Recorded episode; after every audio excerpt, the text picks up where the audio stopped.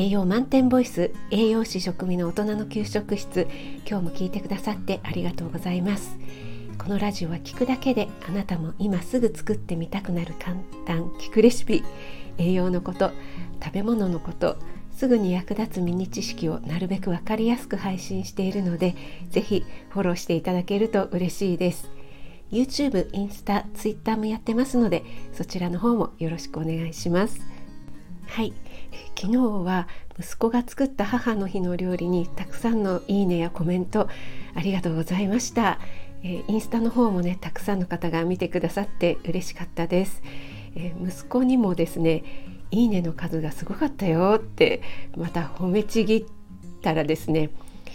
いや普通に作っただけなんだけどちょっと映えちゃったかなってねだいぶドヤ顔で調子に乗っていました。えー、料理のねクオリティがどうのっていうよりやっぱり何か作ってあげたいなって思う気持ちだったり何にしたら喜んでもらえるかなって思いを巡らせるそこに時間を費やせて費やしてくれたことがねやっぱり一番嬉しいですよね。はい、えー、それでは今日は久しぶりになってしまった簡単聞くレシピでえかぼちゃの和風サラダをご紹介したいと思います。え先日79回目の朝配信でかぼちゃの栄養についてお話ししました。まだ聞いてないよっていう方はリンク貼っておきますので聞いていただけると嬉しいです。えー、かぼちゃの料理ってね本当にいろいろありますよね。かぼちゃの煮物、スープ、天ぷらえ、スイーツだったらパンプキンパイやプリンかぼちゃ餅などなどね皆さんそれぞれの料理をコメントしてくださいましたよね。でサラダだとそのまま蒸しただけのものもありますがやっぱりマヨネーズで和えるものが多いですかね。今日ご紹介するかぼちゃの和風サラダはたまにはね違った食べ方をしてみたいなっていう方におすすめです。作り方は本当に至って簡単です、えー、材料はかぼちゃきゅうりコーン鰹節以上です、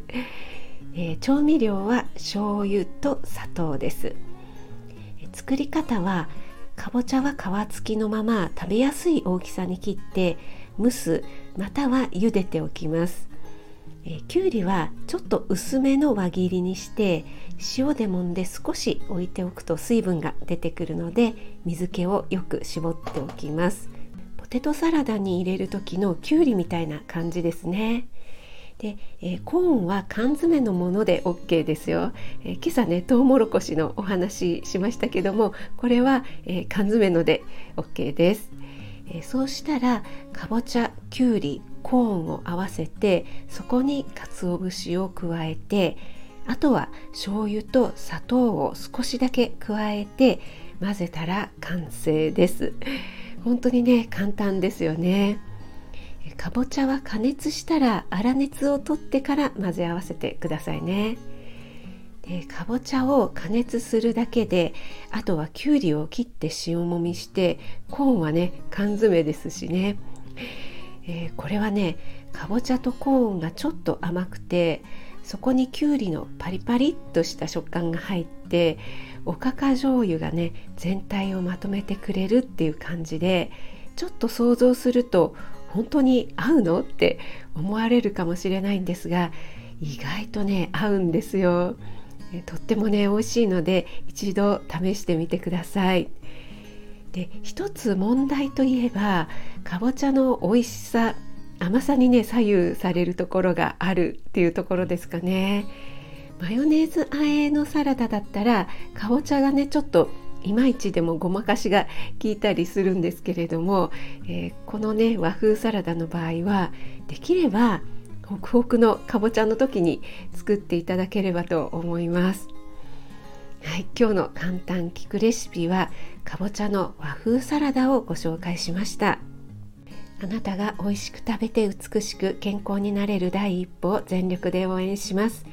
気軽にコメント入れていただけると嬉しいです。いいねだけでもとっても励みになるので押してもらえると嬉しいです。栄養満点ボイス食味がお届けいたしました。それではまた。Have a nice dinner!